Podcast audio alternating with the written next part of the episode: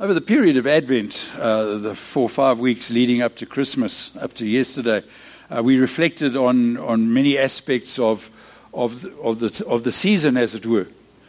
Uh, and, you know, for many people, when Christmas is over, everybody says, Now what? What now? What do we do next? Uh, because Christmas is gone, you know, you all went to bed last night and Christmas was done. Uh, so what now? And so we decided when we put this preaching thing together that, that, I, that we would focus on Jesus' dedication uh, today. Uh, because if you, send, if you think about it, you know, we celebrated uh, the birth of Jesus at all the, the aspects of his birth, but, but that was just, you know, the first kind of 24 hours. What next? What happens? And if you think about it, the life of Jesus was a prelude and a, commitment by God to dedicate his people to being with him. And he sends Jesus to, to bring the message to us. And so, over the period of Advent, we've dealt with the birth of Jesus and the implications of, of the birth of Jesus uh, for our lives. But now, what about today? You know, Christmas is gone. Now what? You know, do, have we stopped to think? Because if you think about it, the Jesus story is about a, a few hours, if you like, of his birth. But what about the whole story of Jesus? What about the commitment that God makes to his people, the dedication of his son to be our Savior, not just for today, for Christmas Day or whenever, but for always? So that it's a part of the continuation, the continuing story of Jesus and God's commitment, not just to Him, but to us, to you and me. In a sense, we are part of the dedication of Christmas, of God's dedication to us. What are the implications of Christmas? Did we sort of go to bed last night and say, oh, well, ho hum, that's Christmas? Because, in a sense, the challenge is can we put Christmas into our lives for today, for tomorrow, for, for the whole of this coming year. Because, because the dedication of Jesus was to, or his dedication was to us, for us to live lives that would be a blessing, not only to ourselves, but to the folk around us. We all know, don't we, what Christmas is about? Christmas is about Jesus' birth and all the things that, that were around that. But let me ask a very personal question. How does Jesus' birth and death and resurrection, because it's all one story, folks, the story of Jesus didn't start and end yesterday. The story of Jesus is his life and his death and his resurrection and his commitment, his dedication to your life and mine to lead us, guide us, be with us through the rough and the smooth of life itself. If you were at the service yesterday, we didn't leave Jesus at the door when we left. He's here, He's with us, He will always be. So, how does the, the Christmas story impact on my life, on your life? In reality, it's about Jesus' dedication, God's dedication to your life and my life, your well being and my well being. You see, we can't separate any aspects of the Jesus story. It's all one story, and we dealt with that over the five weeks leading up to Christmas. But, but on this Boxing Day, let's, let's reflect a little on, on his commitment and his dedication to going with us back into our world. Because we can't separate any aspects of the Jesus story, it's all one story. The author Lewis Smedes uh, wrote this commitment and or dedication creates small islands of security in oceans of insecurity. They give us the only human basis for trusting each other. Hello? Commitment and dedication, the only human basis for trusting each other, for counting on each other. Commitment or dedication to Jesus Christ is the invisible fiber that binds a collection of individuals into a caring community, a large one or a small one. Not my words, Lewis Smedes.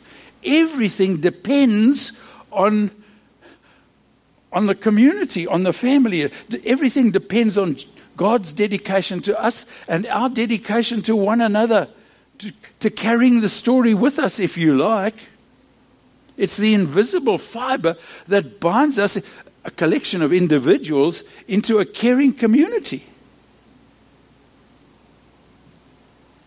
Everything depends on, on dedication, on commitment.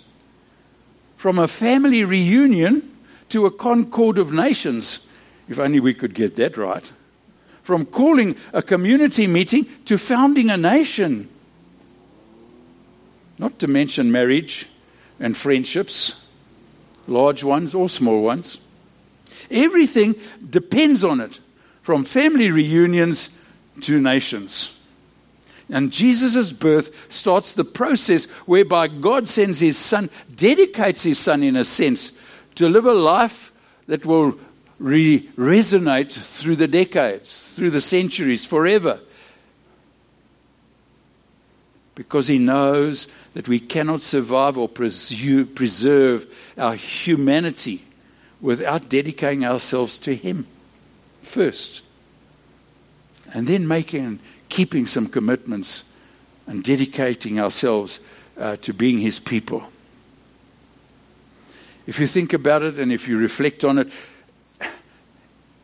every year our society sinks a little deeper into the bog of broken commitments to spouses, to children. Commitments to friendships are broken. Commitments to civil authorities are broken. Commitments to churches are broken. Record numbers of people are living together. And I'm not criticizing, I'm just making a statement. And they face the challenges of dedication and commitment to marriage. Record numbers of children born out of wedlock. Record numbers of people drifting in and out of jobs. And especially at this time, it's just sad that so many people are losing jobs and so on. And we're a generation of people who want to keep our options open to be non joiners, to be commitment free. A generation that gets angry when people like me talk about commitment and dedication because it kind of scratches a bit, doesn't it? We don't like to be reminded of, about things like this. We don't want to be committed. We don't want to be dedicated. Leave me alone. Just let me live my little life in my, in my lockdown. I mean, we should be experts on that now. There are four clear statements about God's dedication to us. God is by nature totally committed to us, by nature. That's what Jesus came to do. That's what we celebrated yesterday. That God is committed to us, to show us what dedication and commitment really meant, because that cost him his life. God expects us, expects us to be commitment makers, to just be committed to whatever it is that, that we need to commit to. Because when we fail, we wound God's heart. He gets a little sad when we just forget, I guess is the right word. But lives of dedication just delight God's heart. God said, This is my son with whom I am well pleased. Isn't Jesus the epitome of dedication? Because you see, God is a commitment maker. In Scripture, read Scripture, God is constantly making commitments to his people. Abraham, I will make you a great nation. God kept that one. David, you will lead my people into a golden era. God kept that one. Solomon, the privilege of building a temple, he kept that one. Mary and Joseph, God promised that Jesus would be born to Mary. He kept that one. Jesus' life and death and resurrection would be enough to make salvation available to everyone. And that's us. Kept that one. Made a commitment to the church that their church would not die, but rather be the launching pad of love around the world. Keeping that one. And the fact that we're here today is evidence that Jesus is still keeping his word. He's still committed to us. That's why you're here, folks. Anybody who comes to church on Boxing Day is committed. Committed. And I don't want to challenge the folk who are not here. But you know what I'm saying? It's so easy sometimes to just, ah, we'll go next week or whatever. And when I think of all this, I, I have a kind of a peace a serenity that tells me that God is committed to me. And He showed me that in Jesus. And I want to hang on to that. I want to hang on to that. How about you? Remember Romans 8:31, if God is for me, who can be against me? Wasn't that a commitment that God makes? I will be your God and you will be my people. He's never broken that commitment that he made. And I think that God calls us, his people, to be dedicated, just like Jesus. He calls us into the world, and when we respond, He calls us to clear some things up in our lives and then to make some changes. Here are some of them. Seek first the kingdom of God, and the rest will be added to you. In other words, be committed to me, says God, and everything will flow out of that. You are the salt of the earth. Can we be committed never to losing the saltiness of our commitment? You are the light of the world. Does our light shine? Are we committed to shining the light of Christ into a dark, dark world? In essence, God is calling us to just keep our commitments, to just be dedicated to that. Because you see, sadly, uh, when we forget, that wounds God's heart. Some of the most wounded people I know are people who have been betrayed by someone who promised to be a loving, caring, faithful spouse, friend, parent, whatever. Marriages of who knows how many years collapse when commitments are forgotten. Alcoholic parents who make endless promises and never keep them. Promises to tell the truth, change your lifestyle, be faithful, go in another direction. When these sorts of promises are made and broken, it breaks God's heart. And He's calling us to, to just be committed, dedicated to Him. A colleague of mine was at a banquet recently, and a woman sitting next to him told him that her husband of 25 years had come home and told her that he had two things to say. First, that he had had multiple affairs through the course of their marriage, and that he was divorcing her for another woman. Secondly, that he'd made investments without her knowledge, and they'd gone sour and they were officially bankrupt. She said to me, in the space of 30 days, after 25 years of trusting this man, I was officially divorced and bankrupt. Where's the dedication? Where's the dedication? And she said this in spite of being a Christian, I don't think I will ever fully recover from this. And that's the bit that makes me weep. That's the bit that makes me weep. and it makes God weep. Some of the most wounded people on earth are people who have had their trust betrayed. Remember when Peter denied Jesus three times? Bible says Jesus looked at him. Didn't say a word. Just looked at him. I wonder how God is looking at me. I wonder how God is looking at you. With respect. The good news, of course, and there is, is that there is always grace. And in a sense, that's the celebration of Christmas, the celebration of grace. A grace that forgives and a grace that loves, a grace that Jesus brings into our lives, a commitment that Jesus makes to die for us. That's commitment. That's dedication. That's God at work saying, I will be with you to the very end.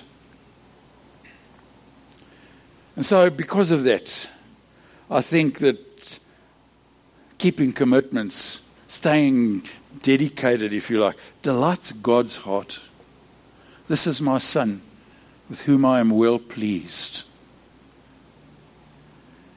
Jesus was dedicated to just doing the will of his Father.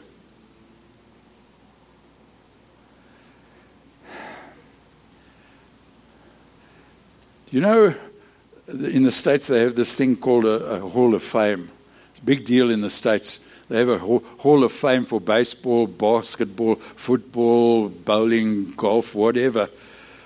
Uh, they even have a Hall of Fame for those who are daredevils, but let's not go down that road. Do you know what the biblical, where the biblical Hall of Fame is? The biblical Hall of Fame is in Hebrews 11. Because in Hebrews 11 speaks about God's commitment and keeping them to Abel, to Enoch, to Noah, to Abraham, to Isaac and Jacob, to Sarah, to Moses, the people of Israel at the Passover, to Rahab the prostitute, to Gideon, to Barak, to Samson, to David, to the people of Msini. That list is still partial. You see, many of the people on the list, or many of the people, are not superstars. I don't consider myself to be a superstar. But I know I'm a child of God. And I know that He's committed to me. And I know that you know you're a child of God and that God is committed to you. And that really is the story of Boxing Day. God is committed to you, He's committed to me. And He'll do whatever it takes to help us see that and understand it. There's still room for us on the list.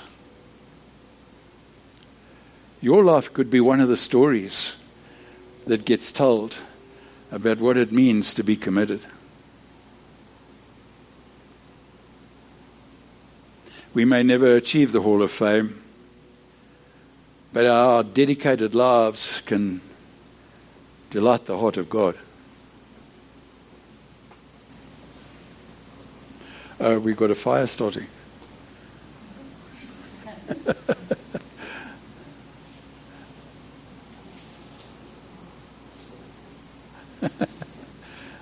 He's a fireman as well.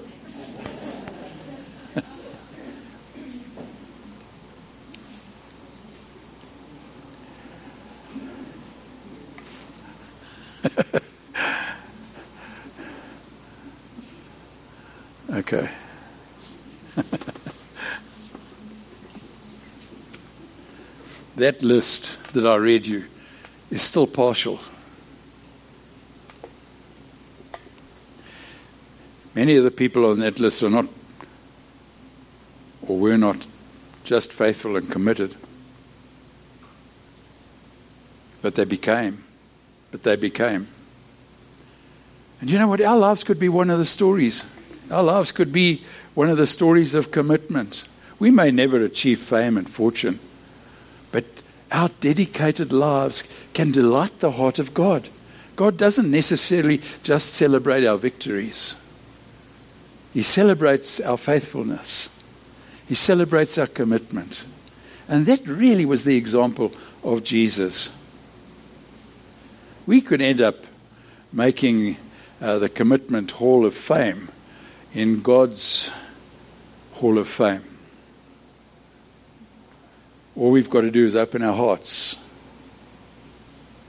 Because you see, in a sense, Christmas, the message of Christmas, is a message that says, Come. Come. Just come. Put your hand in my hand. Just take my hand and I'll go with you. Just dedicate to yourself to walking with me because I'm totally committed to you. And see what happens. See what happens. Can we make commitment? Can we make dedication to God real in our lives this year? And then we will celebrate life in all its fullness. Thanks be to God for his word to us this morning. Amen.